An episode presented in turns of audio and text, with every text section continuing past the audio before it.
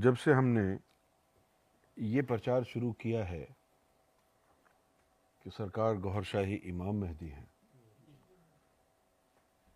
تو مسلمانوں کی ایک بڑی اکثریت ہمیں کافر سمجھنے لگی ہے۔ اور کچھ تو ہمیں احمدی اور قادیانیوں سے بھی بدتر سمجھتے ہیں۔ جب ہم اپنی تعلیم پر، اپنے عقائد پر نظر ڈالتے ہیں، اس کوشش میں کہ دیکھیں، دنیا ہمیں اتنا برا کیوں سمجھتی ہے؟ تو بہت زیادہ غور و خوص کرنے کے بعد بھی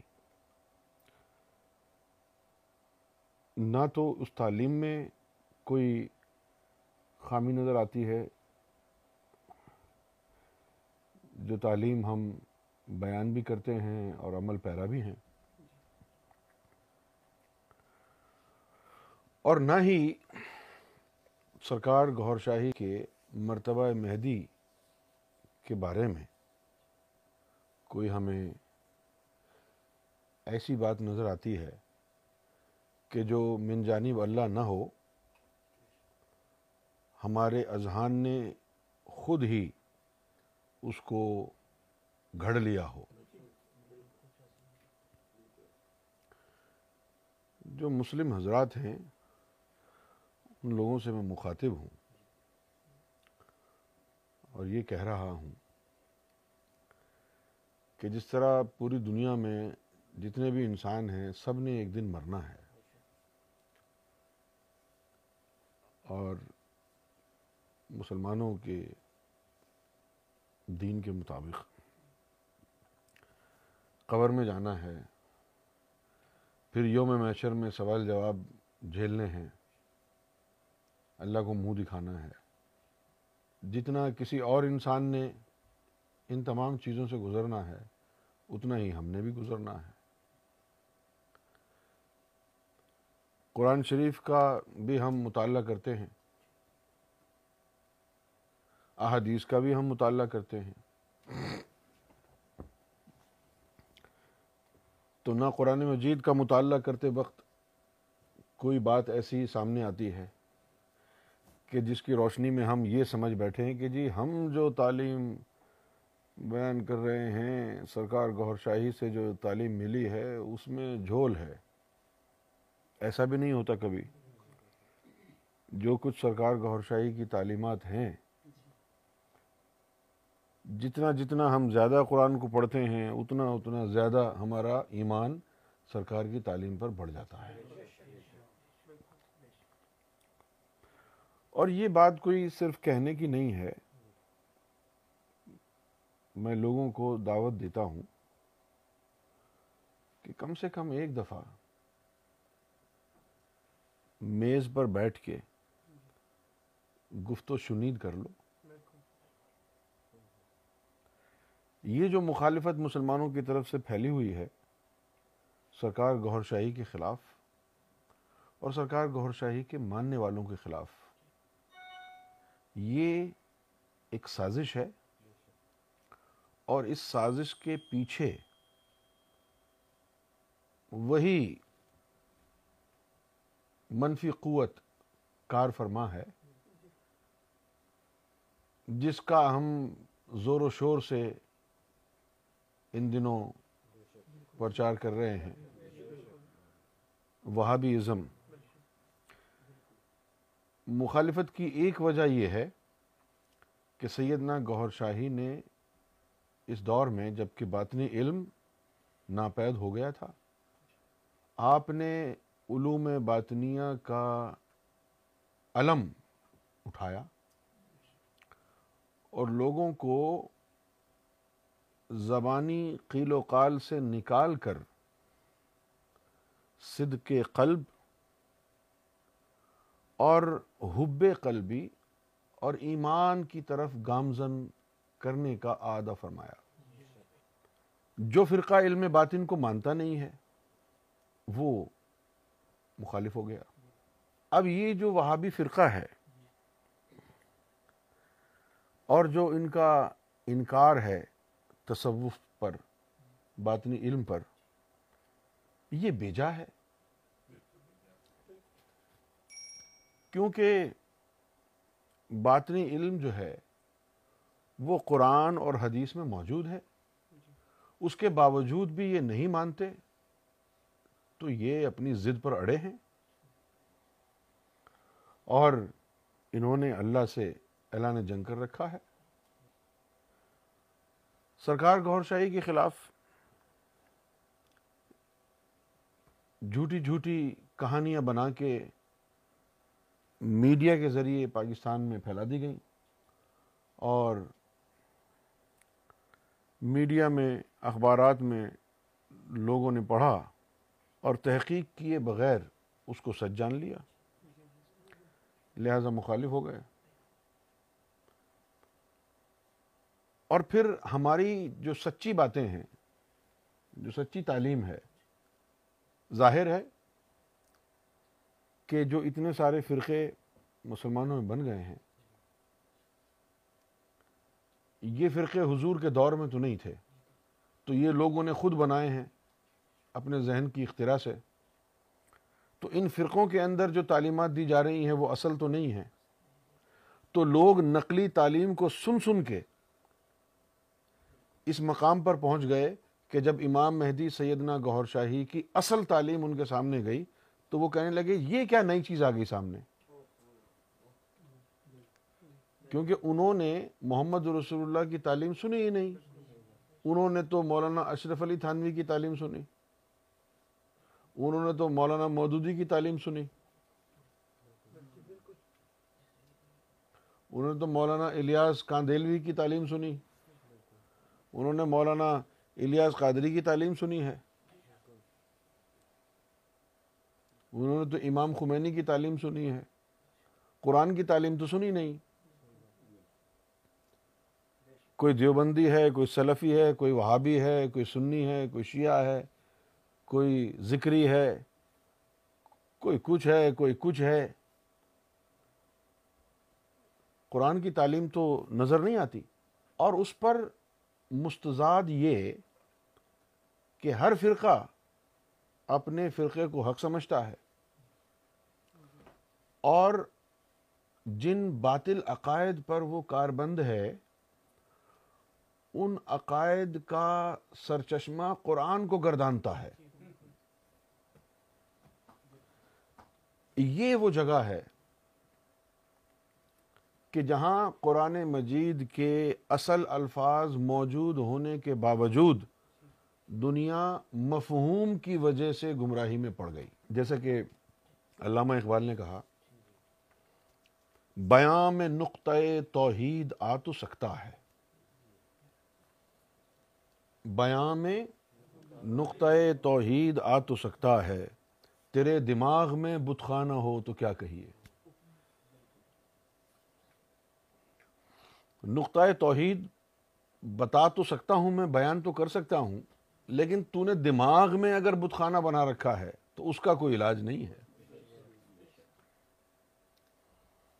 تو اگر آپ کا دماغ جو ہے وہ وہابیت پر مائل ہے، تو یہ جو مختلف فرقوں کے عقائد اور ان کی جو تعلیم ہے، اس کو اگر آپ ایک رنگ دار اینک تصور کر لیں۔ جیسے کہ آپ نیلے رنگ کی اینک لگائیں، تو ہر منظر آپ کو نیلا نظر آئے گا۔ اور اگر آپ نے پیلے رنگ کی اینک لگا رکھی ہے، تو ہر منظر آپ کو پیلا نظر آئے گا۔ اب لوگوں نے نیلے، پیلے، لال، گلابی اینکیں لگا رکھی ہیں۔ ظاہر ہے وہ یہ نہیں دیکھ رہے کہ ہم نے اینک لال لگا رکھی ہے، اس لیے ہر چیز لال ہے۔ وہ یہ نہیں دیکھ رہے کہ ہم نے سبز اینک لگا رکھی ہے، لہذا ہر چیز سبز ہے۔ وہ صرف یہ دیکھ رہے ہیں کہ نہیں، سب کچھ پیلا ہے۔ وہ جس نے نیلے اینک لگا رکھی ہے، وہ اس بات پر مرنے مارنے کو تیار ہے کہ نہیں، سب کچھ نیلا ہے۔ جس نے لال لگا رکھی ہے، اس کو لال نظر آ رہا ہے۔ وہ اس بات پر مائل ہے کہ نہیں، یہ پیلا کہنے والے بھی جھوٹے ہیں، یہ نیلا کہنے والے بھی جھوٹے ہیں، یہ ہے تو لال۔ اس طرح تم نے اہل حدیث کی انک لگا رکھی ہے، اب تو قرآن تم کو اہل حدیث کی کتاب نظر آئے گا۔ کیونکہ تمہارے دماغ میں اہل حدیث کا باطل عقیدہ جو بھرا ہوا ہے۔ جس طرح میں نے کل یا پرسوں شاید یہ بات کہی کہ کسی بریلوی عالم سے پوچھو کہ بھائی نعت شریف کی کیا اوتھینٹسٹی ہے، تو وہ کہتا ہے کہ جی پورا قرآن شریف حضور کی نعت ہے۔ اب دیکھیے، انہوں نے اب یہ دیکھیں، میری بات سننی بریلوی سن کے جو ہے، وہ سمجھتے ہیں کہ میں حضور کی شان میں گستاخی کر رہا ہوں۔ بات گستاخی کی نہیں ہے۔ سمجھے آپ؟ بھائی نبی کریم صلی اللہ علیہ وآلہ وسلم اللہ کی اعلیٰ ترین مخلوق ہیں۔ اس کے اوپر کوئی ڈسپیوٹ نہیں ہے۔ محمد رسول اللہ اللہ کا نور ہیں۔ اس پر کوئی ڈسپیوٹ نہیں ہے۔ محمد رسول اللہ اللہ کے محبوب ہیں، اس پر کوئی ڈسپیوٹ نہیں ہے۔ لیکن محمد رسول اللہ میں اور اللہ میں فرق نہیں ہے؟ فرق یہ ہے کہ اللہ اللہ ہے اور محمد رسول اللہ محمد رسول اللہ ہے یہ تو ہے نا فرق۔ ہم جتنا چاہے عشق کر لیں آپ صلی اللہ علیہ وسلم کی ذات سے۔ ہم جتنا چاہیں عقیدت کا اظہار کر لیں، ہم جتنا چاہیں ادب اختیار کر لیں۔ ہماری عقیدت، ہماری محبت، ہمارا ادب سارا کا سارا اجتماعی طور پر مل کر بھی محمد رسول اللہ کو اللہ کی سیٹ پر نہیں بٹھا سکتا۔ اگر بریلوی یہ سمجھتا ہے کہ میرا اس طرح کا عقیدہ گستاخی کی طرف مائل ہے، تو یہ اس کے دماغ کا خلل ہے۔ اگر آپ محمد رسول اللہ میں اور اللہ میں تمیز نہیں رکھتے، تو توحید اور رسالت کا فلسفہ بیکار ہو گیا۔ پھر تو توحید بیکار ہو گئی نا۔ کیوں جی؟ سیدنا گور شاہی نے جو ہم کو تعلیم دی ہے، اس تعلیم کے مطابق محمد رسول اللہ اللہ کی اعلیٰ ترین مخلوق ہیں۔ لیکن سرکار گور شاہی نے ہم کو یہ بھی بتایا ہے کہ محمد رسول اللہ اللہ کی مخلوق ہیں، خالق نہیں ہیں۔ اور سیدنا گور شاہی نے ہم کو یہ بھی سمجھایا کہ ہر شے پر اللہ قادر ہے، محمد رسول اللہ قادر نہیں ہے سمجھ گئے آپ؟ اور سیدنا گوھر شاہی نے ہم کو یہ بھی سمجھایا کہ محمد رسول اللہ کا وسیلہ کیا ہے۔ جب تک سرکار کی بارگاہ میں حاضری کا شرف عطا نہیں ہوا تھا، تو ہم سمجھتے تھے کہ لفظ وسیلہ ہی وسیلہ ہے۔ زبان سے کہہ دو کہ ان کے وسیلے سے وہاں پہنچ جائے تو بس یہ ہے وسیلہ۔ لیکن سرکار گوھر شاہی سے ملے تو پتا چلا کہ محمد رسول اللہ کے وسیلے سے اللہ تک پہنچنا کیا ہے۔ قرآن شریف میں لکھا ہوا ہے۔ یا ایوہ الذین آمنوا اتقوا اللہ وابتغوا الیہ الوسیلہ وجاہدوا فی سبیلہ۔ کہ اے مومنو تقوی اختیار کرو۔ یا ایوہ الذین آمنوا اتقوا اللہ۔ تقوی اختیار کرو۔ وابتغوا الیہ الوسیلہ۔ اور اگر اللہ تک پہنچنا ہے تو وسیلہ اختیار کرو۔ وجاہدوا فی سبیلہ۔ اور پھر اس راہ سلوک میں، اس راستے میں، اللہ کے راستے میں محنت کرو۔ جیسے کچھ لوگ ذکر لے کے گھر بیٹھ جاتے ہیں، تو وہیں بیٹھے رہے نا۔ ترقی تو نہیں ہوئی۔ سرکار گوھر شاہی نے ہم کو جو تصوف سکھایا ہے، وہ تصوف، رسمی تصوف نہیں ہے۔ کہ گدی نشین کے پاس جا کے بیٹھ گئے بیت کر لیا، درو شریف کی ایک تصویر پڑھ لی، یہ تصوف کہاں ہے؟ یہ تو وظیفہ ہے۔ یہ تو وظیفہ ہے۔ تصوف کا مطلب کیا ہے؟ تصوف کا مطلب ہے صاف کرنے والا علم۔ تصوف کا مطلب ہے پاک کرنے والا علم۔ پاک کس چیز کو کرنا ہے؟ جیسے آپ صلی اللہ علیہ وسلم نے فرمایا کہ صفائی نصف ایمان ہے۔ اب یہ حدیث جو ہے وہ ادھوری ہے۔ اچھا بھائی، صفائی نصف ایمان ہے۔ تو اس لحاظ سے تو آپ کو دین اختیار کرنے کی ضرورت نہیں ہے۔ آپ نہا دھو لیں، آدھے مومن ہو گئے۔ بھائی، دنیا میں کوئی بھی مذہب والا ہو، یا وہ آدمی جو کسی بھی مذہب کو نہیں مانتا، کسی خدا کو بھی نہیں مانتا، وہ بھی نہاتا ہے۔ تو خدا کو ماننے کی ضرورت ہی نہیں ہے، آدھے مومن تو آپ غسل خانے میں ہو جائیں گے۔ خدا کا خوف کرو یار۔ نکل آؤ بریلوی ازم سے باہر۔ نکل آؤ وہابی ازم سے باہر۔ آج جو تم کو حدیثوں کا مطلب پتا نہیں ہے، آج جو تم کو قرآن مجید کا مفہوم پتا نہیں ہے، اس کی وجہ یہ ہے کہ تمہارا قلب اللہ کے نور سے خالی ہے۔ تمہاری زبانوں پر کلمہ ہے، لیکن اس کلمے کا نور تمہارے قلب میں نہیں اترا۔ اسی قرآن کے مطابق تم مومن تب بنو گے جب اس کلمے کا نور تمہارے قلب میں اترے گا۔ اور جو قلب میں کلمے کا نور اتارنے والا جو علم ہے، اس علم کو یا تو تم جانتے نہیں یا تم مانتے نہیں۔ اور ہمارے سامنے سینہ تان کے کھڑے ہو جاتے ہو کہ جیسے ہم نے اسلام کو برباد کر دیا ہے، جیسے کہ ہم محمد رسول اللہ کو مانتے نہیں۔ ہم تو وہ ہیں کہ جن لوگوں کو سرکار گور شاہی نے محمد رسول اللہ کا درشن کرایا، دیدار کرایا، ہم سے زیادہ حضور سے عشق کرنے والا کائنات میں پہلے آیا نہیں کوئی۔ ہم تو وہ ہیں کہ جو محمد رسول اللہ کے جوتوں کی خاک کو اپنی آنکھوں کا سرما بناتے ہیں۔ ہم تو حضور کے قدموں کی خاک کو اپنی آنکھوں کا سرما بناتے ہیں۔ اور کیوں نہ بنائیں؟ کیوں نہ بنائیں؟ کیوں؟ کہ محمد رسول اللہ جو ہیں، امام مہدی گوھر شاہی سے ان کا رشتہ ایسا ہے۔ گوھر شاہی کے ماننے والوں کو کوئی یہ نہ کہے کہ یہ محمد رسول اللہ کو ہم نہیں مانتے۔ اس کی وجہ یہ ہے کہ امام مہدی سیدنا گوھر شاہی کا جو جسم اتھر ہے، وہ وہی جسم ہے جو محمد رسول اللہ کا ہے۔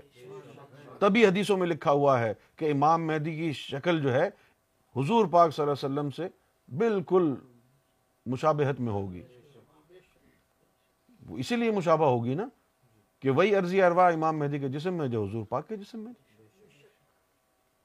تو ہم کو کوئی یہ کہہ سکتا ہے؟ کہ جی یہ محمد رسول اللہ کو نہیں مانتے۔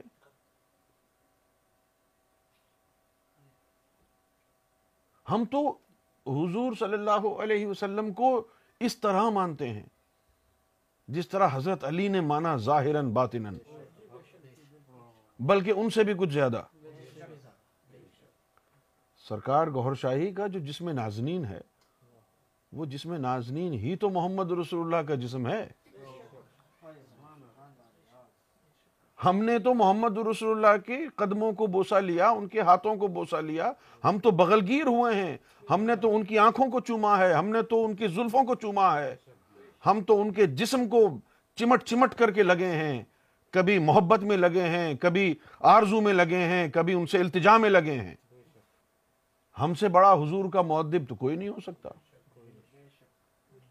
لیکن جہاں محبت کا ایک رشتہ بنایا ہے جہاں عظمت کا ایک تعلق قائم کیا ہے، وہاں حقیقت کا ایک رخ بھی دکھایا گیا ہے۔ اور حقیقت کا رخ یہ ہے کہ جو حق ہو، اس کو وہی حق سمجھو۔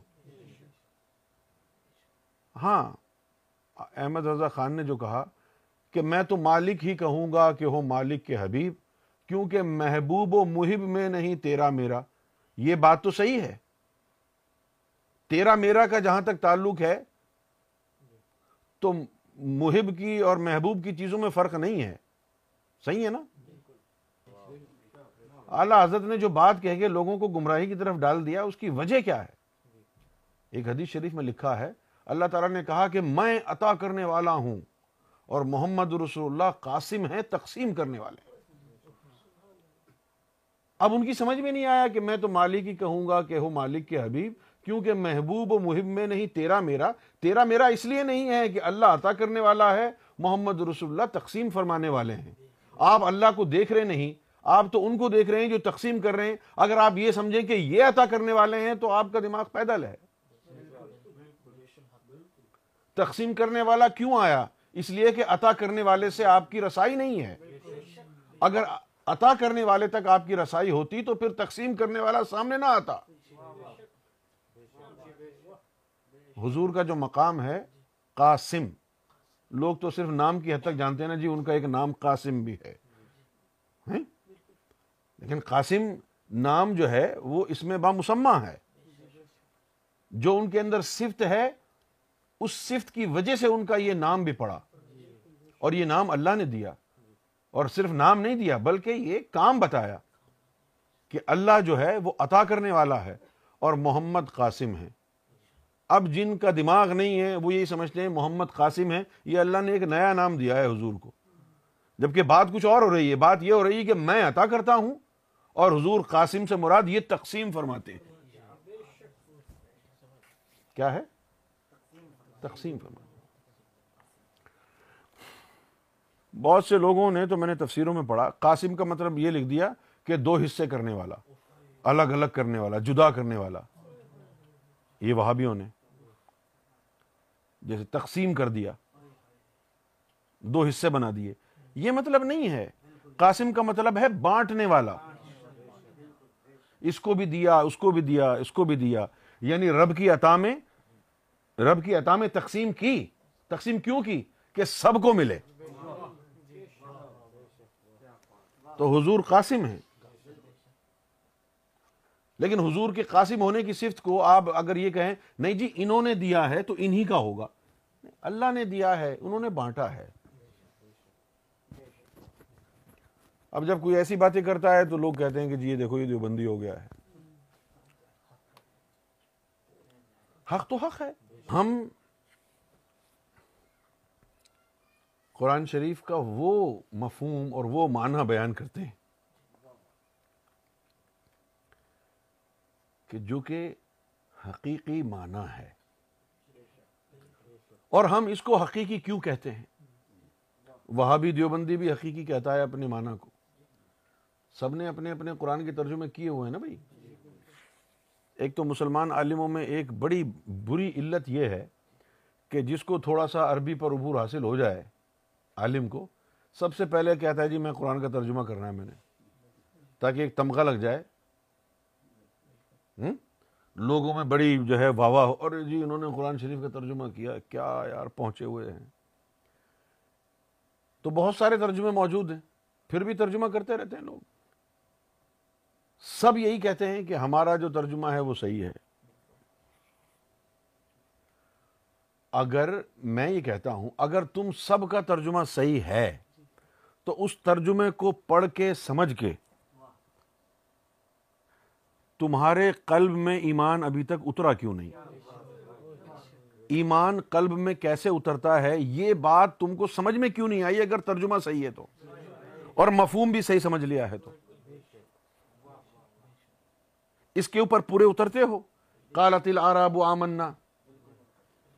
قل لم تؤمنوا، ولكن قولوا اسلمنا، ولما يدخل الايمان في قلوبكم۔ سورہ تغابن ہے۔ ومن يؤمن بالله يهدي قلبه۔ اب اگر آپ اپنے آپ کو مومن سمجھتے ہیں، تو اللہ تعالیٰ کیا کہتا ہے؟ ومن یوم باللہ اور جو اللہ پر ایمان لاتا ہے، تو اس کا نتیجہ کیا نکلتا ہے؟ فرض کیا تم اللہ پر ایمان لائے۔ اب ایمان لانے سے کیا تبدیلی آئی؟ قرآن کہتا ہے، اگر تم اللہ پر ایمان لے آئے ہو، تو پھر دوسرا اسٹیپ کیا ہے؟ جیسے اگر ہم ویزے کے لیے اپلائی کریں، تو دوسرا اسٹیپ کیا ہے؟ انٹرویو کے لیے جائیں گے۔ انٹرویو ہو گیا تو اب آگے کا اسٹیپ کیا ہے؟ ویزا ملے گا یا ڈینائی ہوگا؟ اسٹیپ ہے نا؟ اسی طرح جب آپ اللہ پر ایمان لائے، اب سوال یہ پیدا ہوتا ہے کہ ایمان والے ہو گئے یا نہیں ہوئے؟ اگر سکسیسفلی آپ نے اللہ میاں کی بارگاہ میں اپلائیڈ کر دیا ہے ایمان، ٹھیک ہے نا؟ امم بلّہ اور جو کوئی بھی، اب اس کے اندر اہل بیت بھی آ گئے، اس کے اندر اولیاء فقرا درویش بھی آ گئے، اس کے اندر جو ہے آرائیں بھی آ گئے، سید زادے بھی آ گئے، اس کے اندر ہمارے جیسے ٹوٹے پھوٹے گناہ گار بھی آ گئے۔ صحیح ہے؟ ہر شخص کے لیے یہ قانون اللہ نے بیان کر دیا۔ ومن یؤمن، کوئی بھی ہو ومن یؤمن باللہ کوئی بھی ہو، اگر اللہ پر ایمان لاتا ہے تو ہوتا کیا ہے؟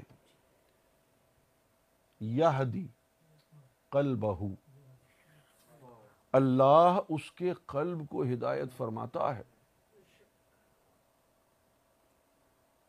سارے مومن ہیں وہاں بھی دیوبندی، سلفی، اہل حدیث، شیعہ، سنی، بریلوی، سب، سارے مومن ہیں۔ اب یہ بتائیں، سارے مومن ہو تو قرآن کے مطابق تمہارے دلوں کو اللہ نے ہدایت دے دی ہوگی نا؟ تو پھر ایک دوسرے کو کافر کیوں کہہ رہا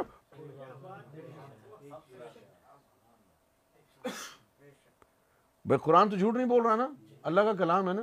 وہ یوم بلّہ ہی یہدی قلبہ جو کوئی اللہ پر ایمان لائے تو اللہ اس کے قلب کو ہدایت دے۔ تم سب کا یہ خیال ہے کہ تم سب مومن ہو۔ اللہ پر ایمان لائے ہو نا؟ تو دوسرا اسٹیپ تو یہ ہے کہ اللہ نے تمہارے قلب کو ہدایت دینی ہے۔ یہ وہاں بھی ہے، یہ بھی مومن بن گیا ہے۔ یہ دیوبندی ہے، یہ سلفی ہے، یہ سنی ہے، یہ بریلوی، یہ شیعہ۔ سب کہہ رہے ہیں کہ ہم ایمان لے آئے ہیں۔ تو قرآن کے مطابق تو سب کے دلوں کو ہدایت مل گئی ہوگی نا۔ اس کو بھی ہدایت مل گئی، اس کو بھی ہدایت مل گئی، اس کو بھی ہدایت، اس کو بھی ہدایت، اس کو بھی ہدایت۔ سب کو ہدایت مل گئی۔ پھر یہ اس کو کافر کہہ رہا ہے، وہ اس کو کافر کہہ رہا ہے، وہ اس کو کافر کہہ رہا ہے، وہ اس کو کافر کہہ رہا ہے۔ نہ اس کے اندر کوئی یعنی ایمان مومنوں والی صفت آئی، نہ اس میں کوئی مومنوں والی صفت آئی، نہ اس میں کوئی صفت آئی۔ تمہارا تو آوے کا آوے بگڑا ہوا ہے۔ تم کو تو یہی نہیں پتا کہ قلب کی ہدایت کیا ہے۔ لڑائی جھگڑا کرنے کے لیے تو ٹیلی فون کرتے ہو۔ بکواس کرنے کے لیے تو ٹیلی فون کرتے ہو۔ کبھی یہ بھی سوچا ہے کہ مخالفت کیوں کر رہے ہو ہماری؟ کیا کیا ہے ہم نے؟ کون سی غلطی کی ہے؟ کون سا ایسا کام کیا ہے جو قرآن کے اسلام کے خلاف ہو؟ کیا تم نے یہ سمجھ رکھا ہے کہ پوری کائنات کے اوپر مسلمانوں کا حق ہے؟ کیا اسلام عالمگیر مذہب ہے؟ کیا قرآن مجید کو سمجھتے بھی ہو؟ میں نے خود دیکھا ہے مسلمانوں کا حال، تمام فرقے کو دیکھا ہے۔ وہابیوں کو، دیوبندیوں کو، سنیوں کو، شیعہ کو، سب کو دیکھا ہے کہ اگر میں ان کو قرآن شریف کی آیت کھول کے دکھاؤں، یہ دیکھو، جو بات میں نے کہی ہے نا، وہ یہ قرآن میں لکھی ہے۔ دیکھنے کے بعد کہتے ہیں۔ اس کا یہ مطلب نہیں ہے۔ اچھا تو شیعہ ہو، کیا مطلب ہے اس کا؟ وہ اپنا مطلب بتائے گا۔ تم بتاؤ جی دیوبندی، وہ اپنا مطلب بتائے گا۔ اگر تم سب ہدایت یافتہ ہو، تو قرآن کا الگ الگ مطلب کیوں ہے تمہارا؟ اللہ اگر اللہ نے تم سب کو ہدایت دی ہے، تو تم ایک دوسرے کو کافر کیوں کہہ رہے ہو؟ بٹکے ہوا کیوں ہو؟ کیوں جی؟ اور آپ دیکھیں، آج کے دور میں، پاکستان کی بات کر رہا ہوں صرف وہاں بھی تو انٹرنیشنل لیول کے اوپر دہشت گردی میں اتر آیا ہے۔ لیکن پاکستان کے اندر اگر دیکھیں اور جو ریجنل کنٹریز ہیں وہاں دیکھیں۔ تو ہدایت نہ ہونے کی وجہ سے وہاں بھی تو ہے ہی دہشت گرد۔ پاکستان میں بسنے والا سنی بریلوی بھی دہشت گرد بن گیا ہے۔ یہ جو سنی تحریک پاکستان میں ہے، یہ کیا ہے؟ دہشت گرد تنظیم ہے۔ بریلوی جو مزاروں پہ جاتا تھا، مزار کی چادروں کو سینے سے لگا کر کے روتا تھا جو درویش تھا، جو ذکر کرتا تھا، جو مراقبے کی باتیں کرتا تھا، جو سلاۃ و سلام پڑھتا تھا، آج اس کے ہاتھ میں نہ یا رسول اللہ کا نعرہ ہے، نہ آج اس کے ہاتھ میں محبت رسول کا پیغام ہے، آج اس کے ہاتھ میں کلاشنی کوو ہے اے کے فورٹی سیون ہے، لڑائی جھگڑے کرتا ہے، قتل و غارت کرتا ہے۔ یہ دہشت گرد کیوں بنا؟ اگر تیرے دل میں عشق مصطفیٰ ہے، تو محمد رسول اللہ پوری انسانیت کے لیے رحمت بن کے آئے ہیں۔ تو عاشق مصطفیٰ ہو کر لوگوں کو قتل کرتا ہے اور پھر کہتا ہے کہ تو عاشق مصطفیٰ ہے؟ چھوڑ دو حضور کو بدنام کرنا، چھوڑ دو اسلام کو بدنام کرنا۔ تم جیسے حرام زادوں نے اسلام کو آج اس مقام پر پہنچایا ہے کہ لوگ اسلام کا نام نہیں سننا چاہتے۔ اب شیعوں کی بات کر لیں۔ شیعہ جو ہیں، شیعہ جو ہے، کیونکہ یہ جو بریلوی ہیں، یہ انڈیا اور پاکستان تک ہیں۔ لیکن جو شیعہ ہیں، ان کا جو ہے جیوگرافیکل آرڈر تھوڑا سا بڑا ہے۔ شیعہ مڈل ایسٹ میں بھی ہیں۔ بحرین میں بڑی تعداد ہے شیعہ کی۔ بہت بڑی تعداد ہے۔ یمن میں شیعہ ہیں۔ یہاں تک کہ سعودی عرب میں بھی شیعہ ہیں۔ ایران شیعہ سے بھرا ہوا۔ شام میں شیعہ شیعہ۔ عراق میں شیعہ۔ آج ہو کیا رہا ہے؟ آج ہو کیا رہا ہے؟ ایک طرف وہاں بھی ہے جو پوری دنیا پر اپنی خلافت قائم کرنے کے چکر میں ہے کہ پوری دنیا پر اس کا قبضہ ہو جائے۔ وہابی ازم پوری یعنی یہ چاہتے ہیں شریعہ وداؤٹ بارڈرز پوری دنیا پر اسلامک شریعت کو نافذ کر دیں۔ یہ ان کے خواہاں یہ ہیں کہ پوری دنیا میں وہابیت پھیل جائے۔ دوسری طرف شیعہ ہے۔ آپ ذرا اس کو جو میرے اسپیکٹرم میں دیکھیں۔ دوسری طرف شیعہ ہے۔ جس کا لیڈر ایران ہے۔ وہ چاہتا ہے کہ مڈل ایسٹ کے اوپر شیعہ کا قبضہ ہو جائے۔ یہ ایران میں بسنے والے، سعودی عرب میں بسنے والے، سعودی عرب کے بسنے والے وہابی، ایران میں بسنے والے شیعہ، لیکن دونوں کا ٹسل چل رہا ہے۔ وہاں بھی چاہتے ہیں کہ ان کا، ان کی بالادستی ہو، ایران چاہتا ہے کہ شیعہ کی بالادستی ہو۔ سمجھے؟ پاکستان میں وہابیوں نے، وہابیوں کو سعودی عرب ویپنز دیتا ہے، مالی مدد کرتا ہے۔ اور بلوچستان میں ایران شیعوں کی مدد کرتا ہے، ان کو ویپن دیتا ہے۔ قتل و غارت پھیلا رکھی ہے۔ یہ مسلمان ہیں۔ جس نبی کا کلمہ پڑھتے ہیں، جس نبی کو اللہ نے رحمت بنا کے ساری انسانیت کے لیے بھیجا، اس کا کلمہ پڑھتے ہو، اس کے عشق کا دعویٰ کرتے ہو، ان کی اہل بیت کا نام لیتے ہو، پٹیاں باندھتے ہو سر کے اوپر، یا حسین، یا علی، یا رسول اللہ مدد۔ اور پھر انسانیت کا خون بہاتے ہو۔ یہ اسلام ہے، یہ شیعہ ہے۔ امام مہدی کا نام لیتے ہو اپنی ناپاک غلیظ زبانوں سے۔ پورے خطے کو۔ ایک ختم نہ ہونے والی۔ لڑائی، جھگڑا اور فتنہ میں مبتلا کر رکھا ہے۔ ان دو ملکوں نے۔ سعودی عرب نے اور ایران نے۔ ایران کو کم نہ سمجھیں۔ فتنہ فساد پیدا کرنے میں ایران، سعودی عرب سے پیچھے نہیں ہے۔ اور پھر امام مہدی کے نام پر ایسا کرتے ہیں جیسے کہ امام مہدی ان کے رشتہ دار ہیں اور ہماری تو کوئی جان پہچان ہی نہیں ہے امام مہدی سے۔ اور ان کے ان کے تو جیسے ماموں لگتے ہیں امام مہدی۔ ان کا تو حق ہے امام مہدی پہ۔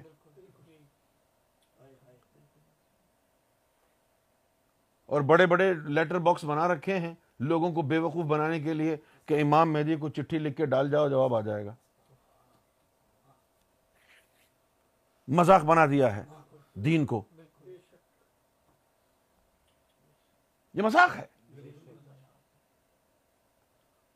اور پھر عجیب و غریب عقائد بنا رکھے ہیں۔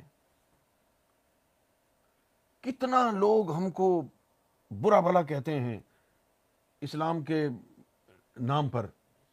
کوئی کہتا ہے جی تمہارے اندر ہم تو سول پارٹنر بناتے ہیں۔ شادی وادی نہیں کی تو کیا ہے؟ وفا کرتے ہیں۔ ایک عورت کو پکڑا، اس کے ساتھ گزارتے ہیں زندگی۔ وہ کسی اور کے پاس نہیں جاتی۔ اور تمہارے یہاں تو متا ہے۔ آدھے گھنٹے کا نکاح، ایک مہینے کا نکاح۔ ایک مہینے کا نکاح، آدھے گھنٹے کا نکاح۔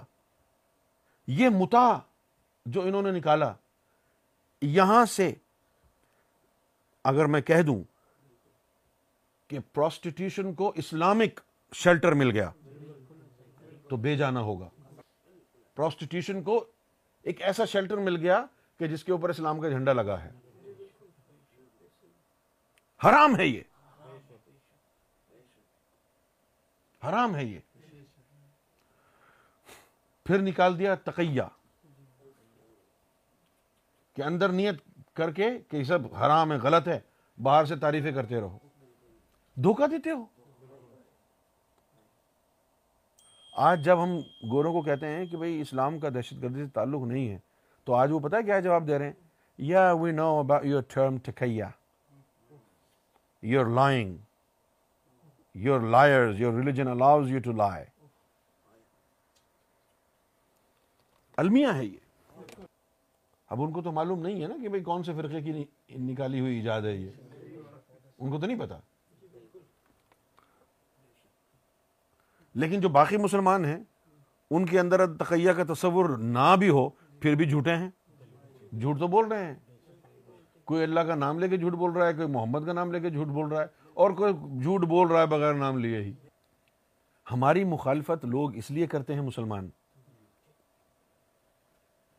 کہ ہم نے تمام فرقوں کو کہا کہ تم سب غلط ہو۔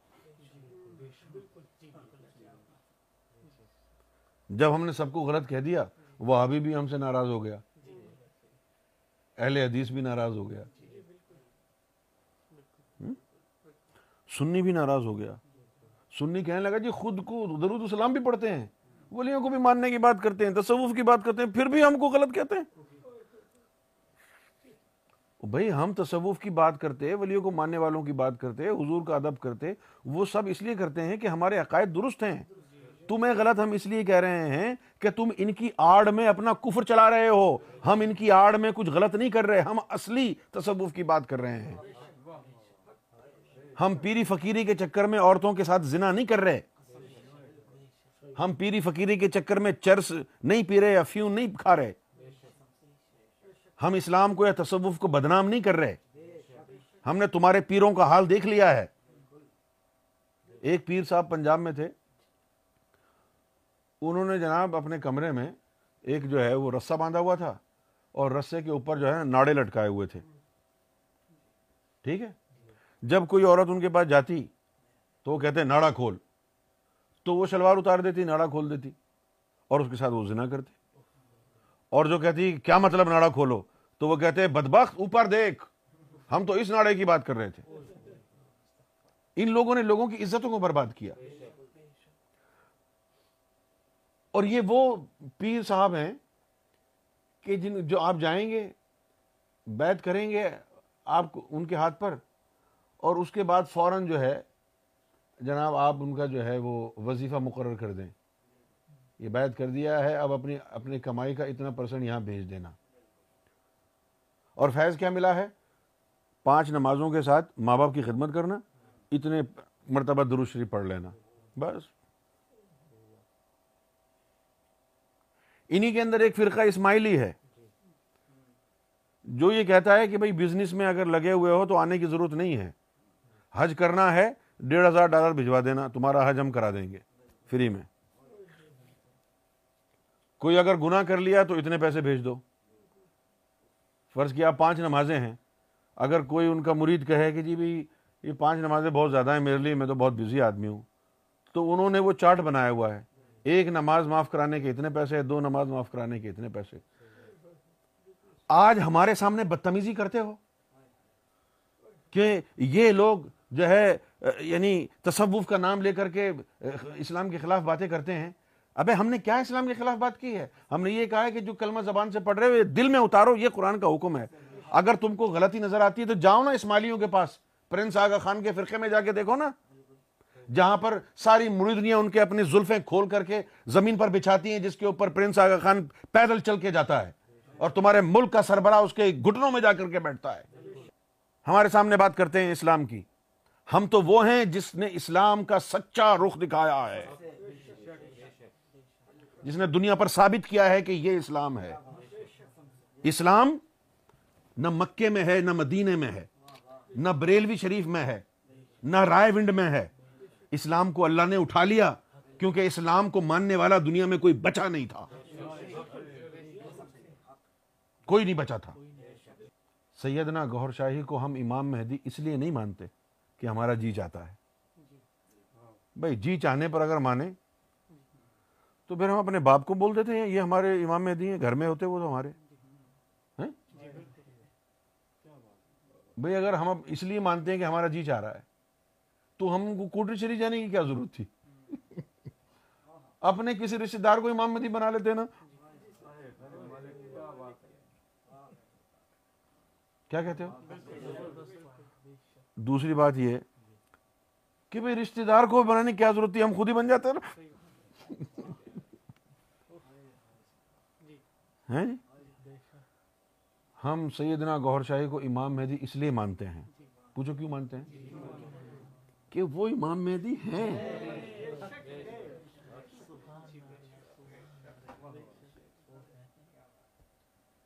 ہم ان کو امام مہدی صرف اس لیے مانتے ہیں کہ وہ امام مہدی ہیں۔ اچھا اب ہم کو کیسے پتا چلا کہ وہ امام مہدی ہیں؟ ہمارے اوپر ایک خاص کرم یہ ہوا کہ جن بزرگ ہستیوں کا مسلمان نام لیتے ہیں، ہم ان بزرگ ہستیوں پر یقین رکھتے ہیں۔ ہم ان پر یقین رکھ... وہ صرف نام لیتے ہیں۔ یہ شیعہ بھی بکواس کرتے ہیں کہ ہم اہل بیت کے ماننے والے ہیں۔ بکواس کرتے ہیں، جھوٹے ہیں یہ۔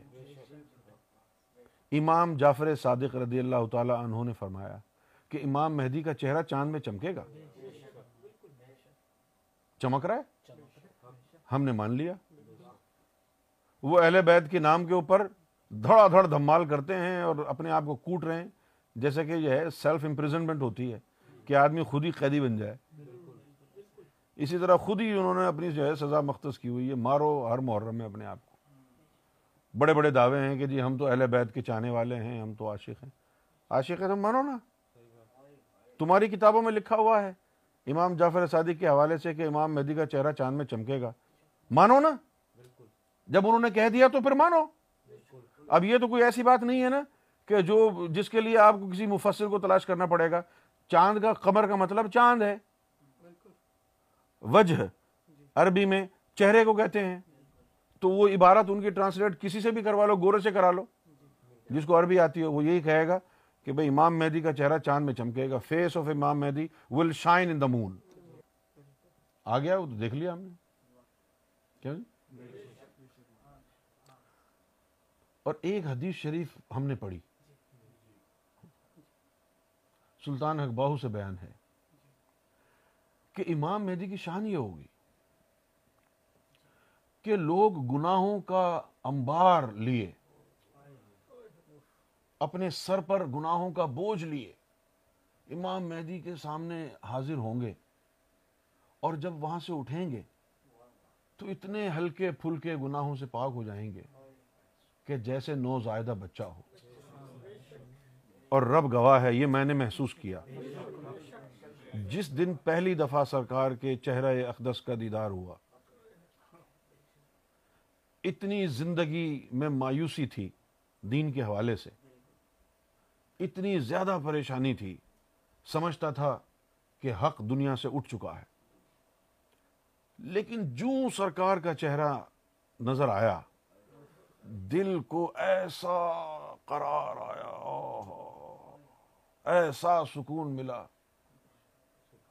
منزل ڈھونڈ رہے تھے، منزل کی منزل مل گئی۔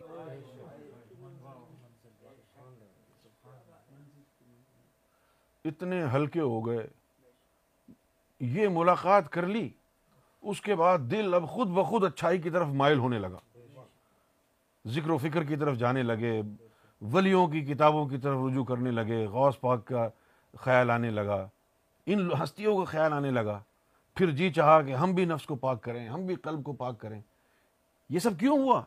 گناہوں کا انبار چھٹ گیا۔ گناہوں کے بوجھ تلے یہ خیال آنے نہیں دیتے تھے۔ گناہ؟ ایسے پاک ہو گئے آپ کی صحبت میں بیٹھ کے کہ جیسے بس اب تو گناہوں سے کوئی تعلق نہیں رکھیں گے۔ آپ کی صحبت سے یہ ہو گیا کہ سارے گناہ دھل گئے۔ آپ کی صحبت سے کیا ہوا کہ ماضی کے سارے گناہ دھل گئے۔ آپ کی صحبت سے کیا ہوا اور آپ کی نظر سے مستقبل کے سارے گناہ دھل گئے۔ صحبت سے ماضی کے دھل گئے اور نظر سے اب یہ بات تھوڑی سی مشکل ہے سمجھنا عام انسان کے لیے کہ جی ان کی نظر سے مستقبل کے گناہ کیسے دھلے؟ یہ ایسے ہی سمجھ لو کہ بلال نے جو ہے وہ شاور لینا ہے۔ ایک مہینے تک یہ شاور لیتا رہا اور میں نے کوئی صابن شیمپو لا کے نہیں دیا۔ اس سے پوچھا کہ بھئی شاور تم نے مہینے بھر کیسے لیا؟ بھئی جی آپ جو ایک مہینے پہلے شیمپو اور صابن لا کے دے کے گئے تھے، ان سے لیا۔ سمجھ گئے؟ ان سے یہ شاور لیتا رہا۔ اور آئندہ زندگی بھر اب یہ شاور لیتا رہے گا۔ اس کے لیے کیا کیا میں نے؟ کہ ایک شاپ والے کا راستہ دکھا دیا کہ یہاں سے جا کے لے کے آ جایا کرو اور نہا لیا کرو۔ سرکار گوھر شاہی نے بھی ایسا صابن دے دیا۔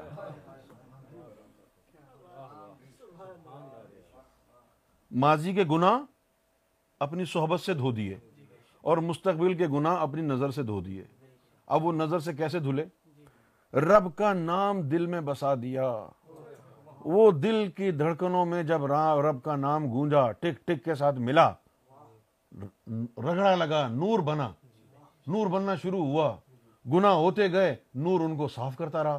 گنا ہوتے گئے، نور ان کو صاف کرتا رہا۔ جیسے گنا ہو اللہ کا نور ان کو صاف کرتا رہے۔ زندگی گزرتی رہی گنا ہوتے رہے، نور صاف کرتا رہا۔ تو مستقبل کے گنا جمع نہیں ہو پائے نا۔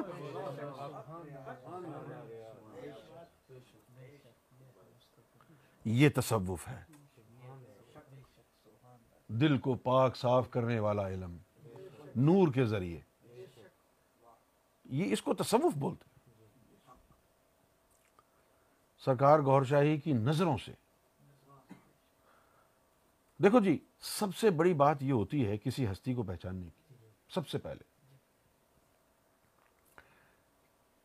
یہ امام مہدی ہیں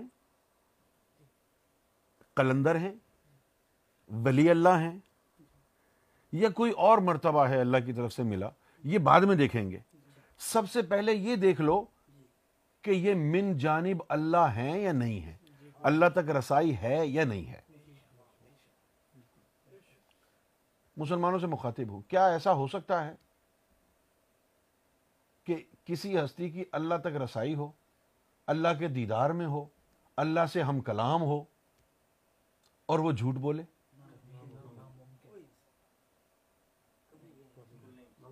کیوں جی؟ امام ابو حنیفہ نے کبھی جھوٹ بولا؟ داتا علی حجویری نے، غوث اعظم نے۔ یہ کون لوگ تھے؟ یہ وہ ہستیاں تھیں جن کا اللہ سے تعلق تھا۔ اللہ کے دیدار میں تھے یہ لوگ۔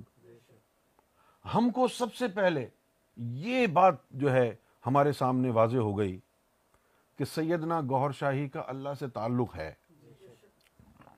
وہ کیسے ہوا؟ کہ گوھر شاہی کی نظروں سے دل کی دھڑکنیں اللہ اللہ میں تبدیل ہو گئی۔ دل کی دھڑکنیں؟ اور قرآن شریف کو پڑھا تو اس میں لکھا ہوا تھا، مومنوں کی شان یہ ہے کہ قیام وقعودم وعلا جنوبہم۔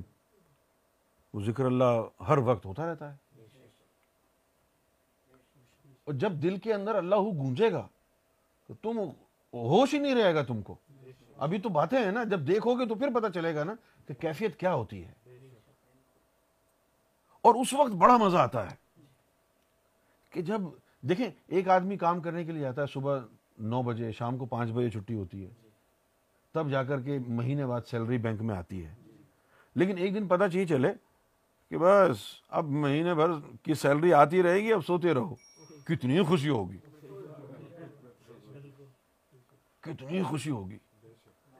آدمی تو پریشان ہو جائے گا، یار اتنے بڑی بات ہو گئی ہے یار۔ کہ اب کام پہ نہیں جانا اور سیلری آتی رہے گی۔ ہمارے ساتھ بھی یہی ہوا۔ ہمارے ساتھ بھی یہی ہوا۔ اب ہمارا مسئلہ یہ تھا کہ ہمیں یہ تھا کہ بس جو بھی قدم اٹھے، وہ اللہ کا ذکر ہو، درو شریف ہو، بچپن سے۔ ہمارے گھر سے جو مسجد تھی، سات سو چھیاسی قدم کے فاصلے پہ تھی۔ میرے گھر سے۔ تو میں جب نماز پڑھنے کے لیے جاتا، تو ہر قدم کے اوپر بسم اللہ الرحمن الرحیم پڑھتا۔ تو سات سو چھیاسی دفعہ بسم اللہ الرحمن الرحیم پڑھتا۔ جاتے وقت بھی اور آتے وقت بھی۔ اب سات سو چھیاسی قدم کے فاصلے پر مسجد تھی۔ اگر صحیح رفتار سے چلیں تو زیادہ سے زیادہ تین، ساڑھے تین منٹ میں پہنچ جائیں۔ اب وہ بسم اللہ الرحمن الرحیم پڑھتے تھے۔ لہٰذا جانے میں پندرہ منٹ لگتے تھے، آنے میں پندرہ منٹ لگتے تھے۔ تو آدھا گھنٹہ آنے جانے میں لگ جاتا تھا۔ اس کے بعد پھر درو شریف کا پتہ چلا۔ تو اب کیا ہوا؟ ہر قدم اٹھایا، بسم اللہ الرحمن الرحیم پڑھا، پھر ایک دفعہ جو ہے درو شریف پڑھا۔ اس کے بعد ایک اور حدیث پڑھ لی کہ درود ابراہیم ہی پڑھو۔ تو بسم اللہ الرحمن الرحیم، پڑھا پھر درود ابراہیم۔ اب وہ جاتے وقت سات سو چھیاسی دفعے درود ابراہیمی اور بسم اللہ الرحمن الرحیم، آتے وقت بھی یہی۔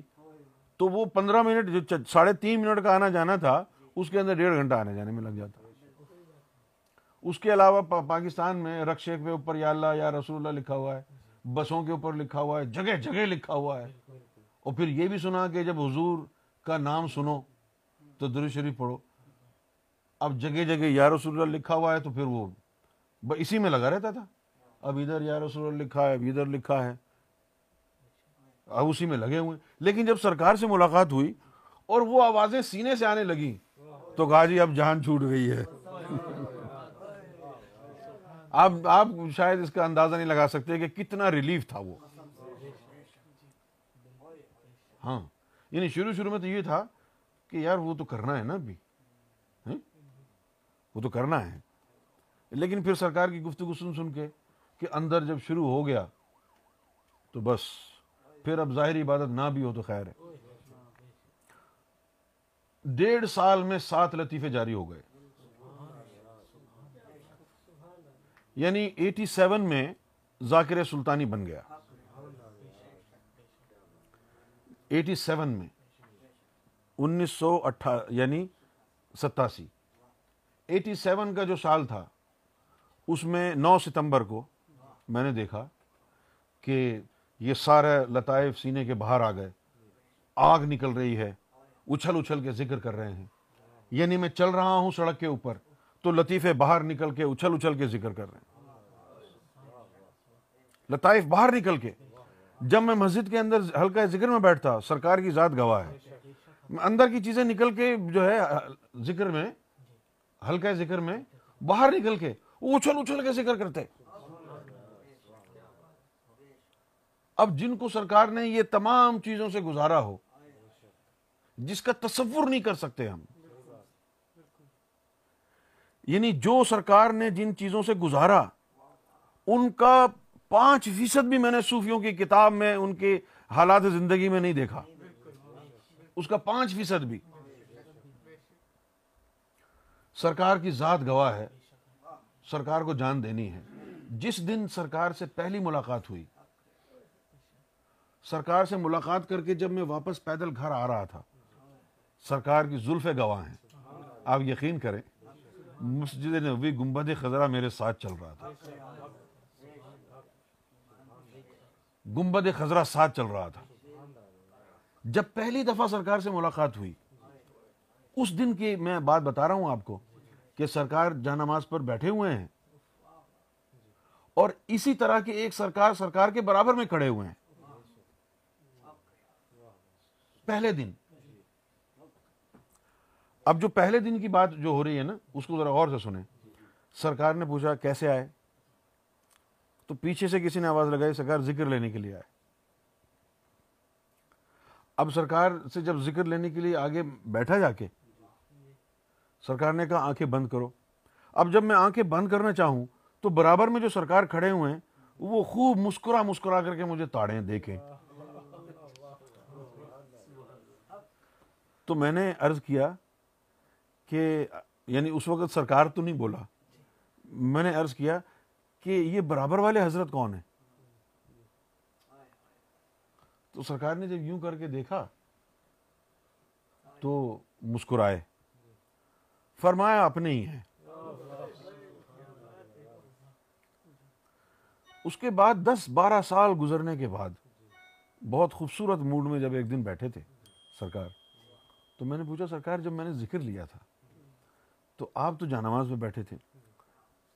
تھوڑی بہت ہلکی پھلکی تبدیلی کے ساتھ ایک اور بھی آپ جیسی یعنی مشابہت والے سرکار کھڑے ہوئے تھے۔ تو وہ کون تھے سرکار نے فرمایا وہ حضور پاک تھے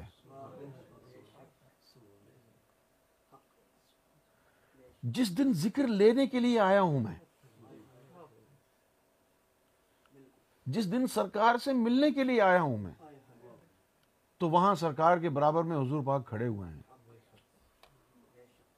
اب مجھے بتاؤ کہ سرکار کہاں سے آئے ہیں کون ہے میں تو اسی لیے گیا تھا نا اس وقت کہ محمد رسول اللہ کی منزل کو پاؤں گا۔ منزل سامنے کھڑی تھی، راستے پر پھر بھی چلا دیا انہوں نے۔ تو کوئی اور ہی راستہ ہوگا نا، منزل تو وہیں کھڑی تھی۔ منزل تو وہیں کھڑی تھی۔ ایک دن میں لیاقت آباد میں ایک مسجد ہے قوت الاسلام مسجد۔ لیاقت آباد۔ تو وہاں سے میں ذکر کر کے فارغ ہوا اور میں گھر وہاں سے اپنے پاک کرونے پیدل جاتا۔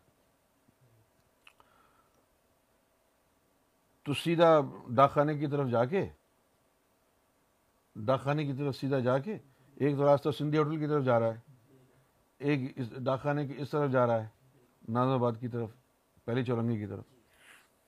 تو میں وہاں سے اس طرف گیا، تو بیچ میں جو ہے نا گجر پڑتا ہے۔ گجر نالا سنا ہے؟ تو میں گجر نالے کے نیچے سے وہ جو ندی بہتی ہے اس کے برابر برابر شارٹ کٹ تھا وہ۔ تو وہاں سے برابر برابر جو ہے اس کے چلتا ہوا جا رہا تھا۔ تو میں وہ گجر نالے کے پاس سے جا رہا تھا۔ میں نے دیکھا کہ وہ جو ندی تھی بڑی بدبو آ رہی تھی۔ تو میں یوں ہاتھ رکھ کے گزر رہا تھا۔ تو میں نے اچانک سوچا کہ یہ بدبو کیوں آ رہی ہے؟ جب مجھے یہ خیال آیا کہ یہ بدبو کیوں آ رہی ہے، تو میں نے دیکھا کہ جناب وہ پانی کے اوپر بے شمار شیطانی مخلوقیں ناچ رہی ہیں۔ ہاں بے شمار مخلوقیں ناچ رہی ہیں اور باتیں کر رہی ہیں کہ وہ قبرستان سے فلاں کا نفس چرا کے لے آئے۔ اس قبرستان سے اتنے نفس چرائے ہیں، وہاں سے یہ کیا، وہاں سے یوں کیا۔ آج وہ فلاں مسجد کے اندر اتنے آدمیوں کا ایمان برباد کیا۔ آج اس مولوی کا ایمان برباد کیا۔ تو وہ کفر کا ڈھیر انہوں نے لگا رکھا تھا وہاں پر۔ اور وہ انتظار کر رہے تھے کہ لوکل ریجنل جو ابلیس کا نمائندہ ہے وہ آئے۔ اس کے انتظار میں بیٹھے تھے۔ اچھا اب ان میں شاید کسی کو کشف بھی تھا۔ تو اچانک میں جو گزر رہا تھا، تو ان میں سے کسی نے آواز لگائی، یہ کون ہے؟ اس کو پکڑو۔ تو ان کی آواز لگانے کے ساتھ ہی کسی نے کہا کہ نہیں، اس کے اندر تو روشنی ہے۔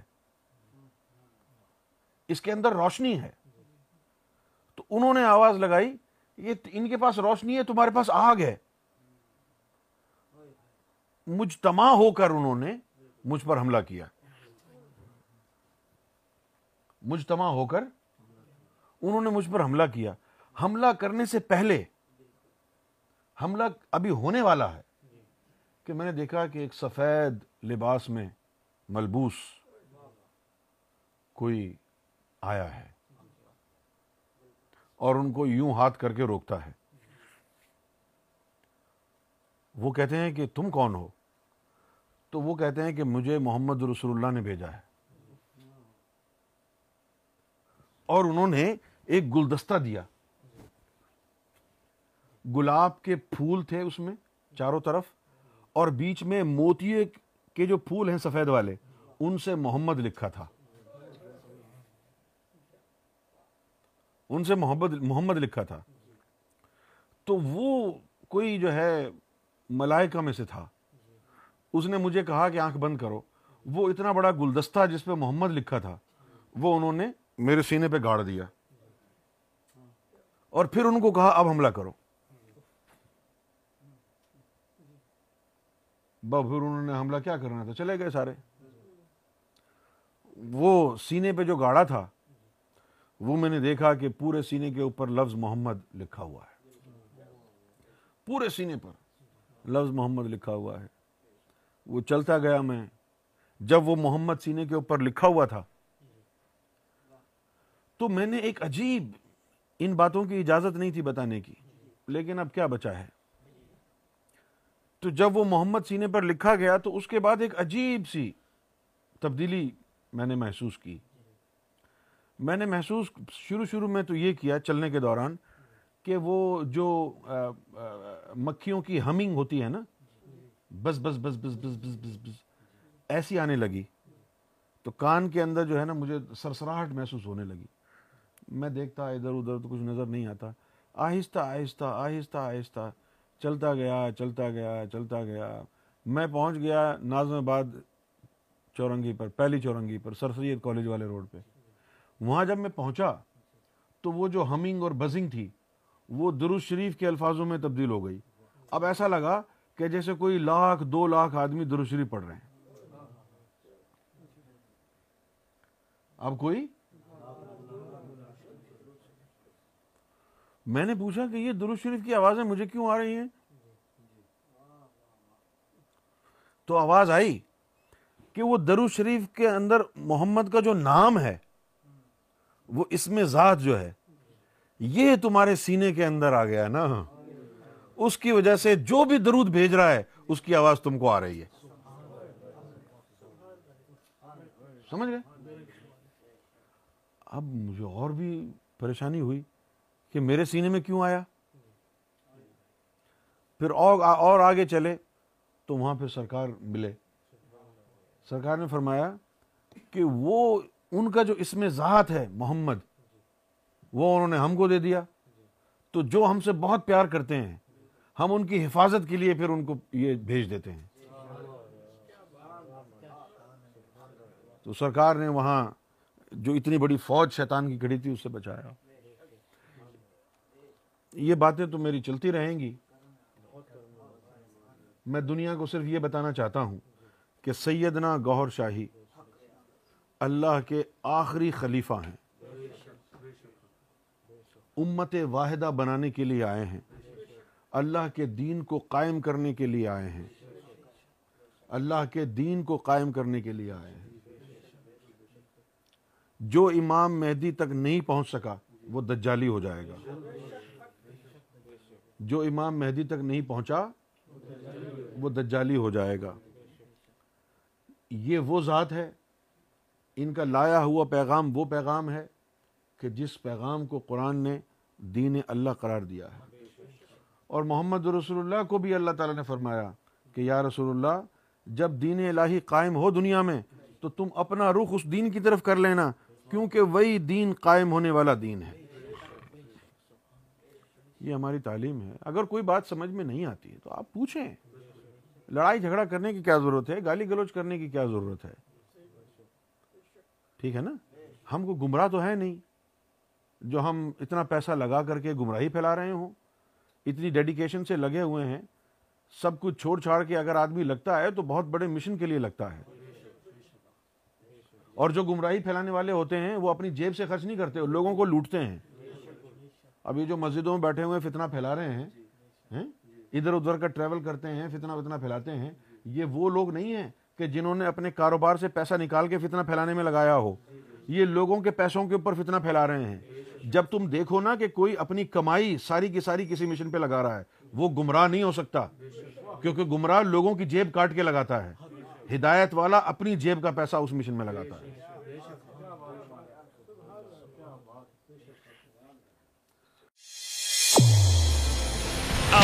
TV. Guidance. Brought to you